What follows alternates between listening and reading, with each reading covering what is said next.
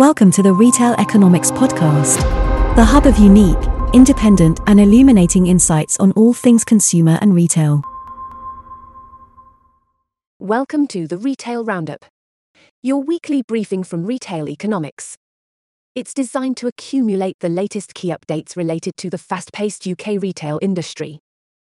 My co host and I will cover the latest top line updates from the past week. Let's start with the food and grocery sector.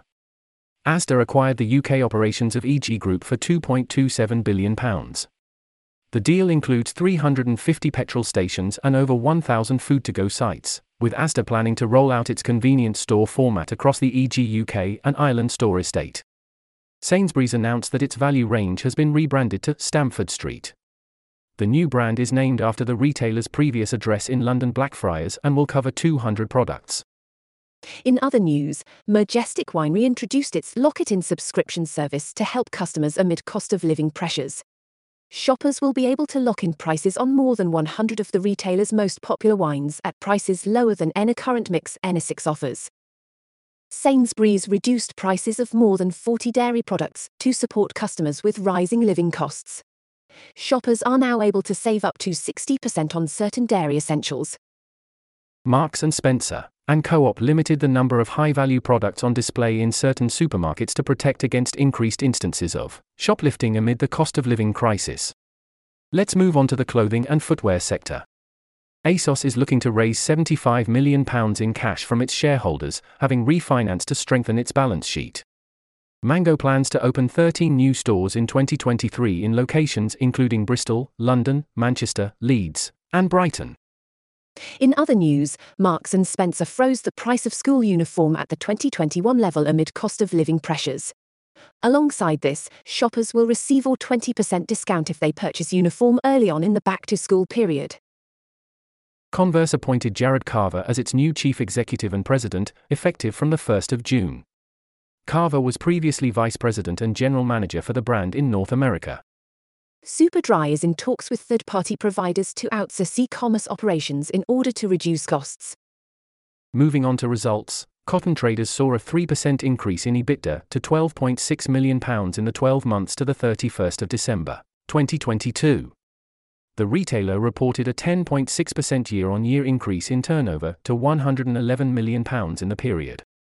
Dr. Martens saw revenue increase 10% year on year to £1.03 million for the year ending March 31, 2023. Pre tax profit fell 29% to £128.9 million in the period. In health and beauty news, Superdrug reduced the price of its own brand Suncare by 20%, effective from the 31st of May, in response to cost of living pressures. The discount will apply to 41 products. Moving on to furniture and flooring, IKEA owner Ingka Group acquired 100% of supply chain software provider Made4net for an undisclosed sum to improve the efficiency of online fulfillment. In DIY and gardening news, Homebase saw its strongest sales period since Easter 2022 following warm weather over the bank holiday weekend the retailer recorded a 20% year on year rise in sales of plants and a 12% year on year rise in sales of outdoor storage, while also selling over 22,000 barbecues. Moving on to department stores, marketplaces, and specialists, Amazon is offering warehouse workers who are parents, grandparents, or guardians the choice of working during term time only. This will allow eligible employees to take six weeks of holiday during the summer and two weeks at Easter and Christmas. WH Smith plans to bring Toys R Us back into UK stores by opening nine shop in shops in the summer. The first shop in shop will open on June 10th in York. That's all for this week's news update. You've been listening to the Retail Roundup, your weekly briefing from Retail Economics. Let us know what you thought by posting a review or rating on your podcast platform. If you enjoyed this show, remember to follow us and tune in again next Monday for the latest updates. Sign up for more insight, including reports and thought leadership on all things retail and consumer at retaileconomics.co.uk. Thanks for listening.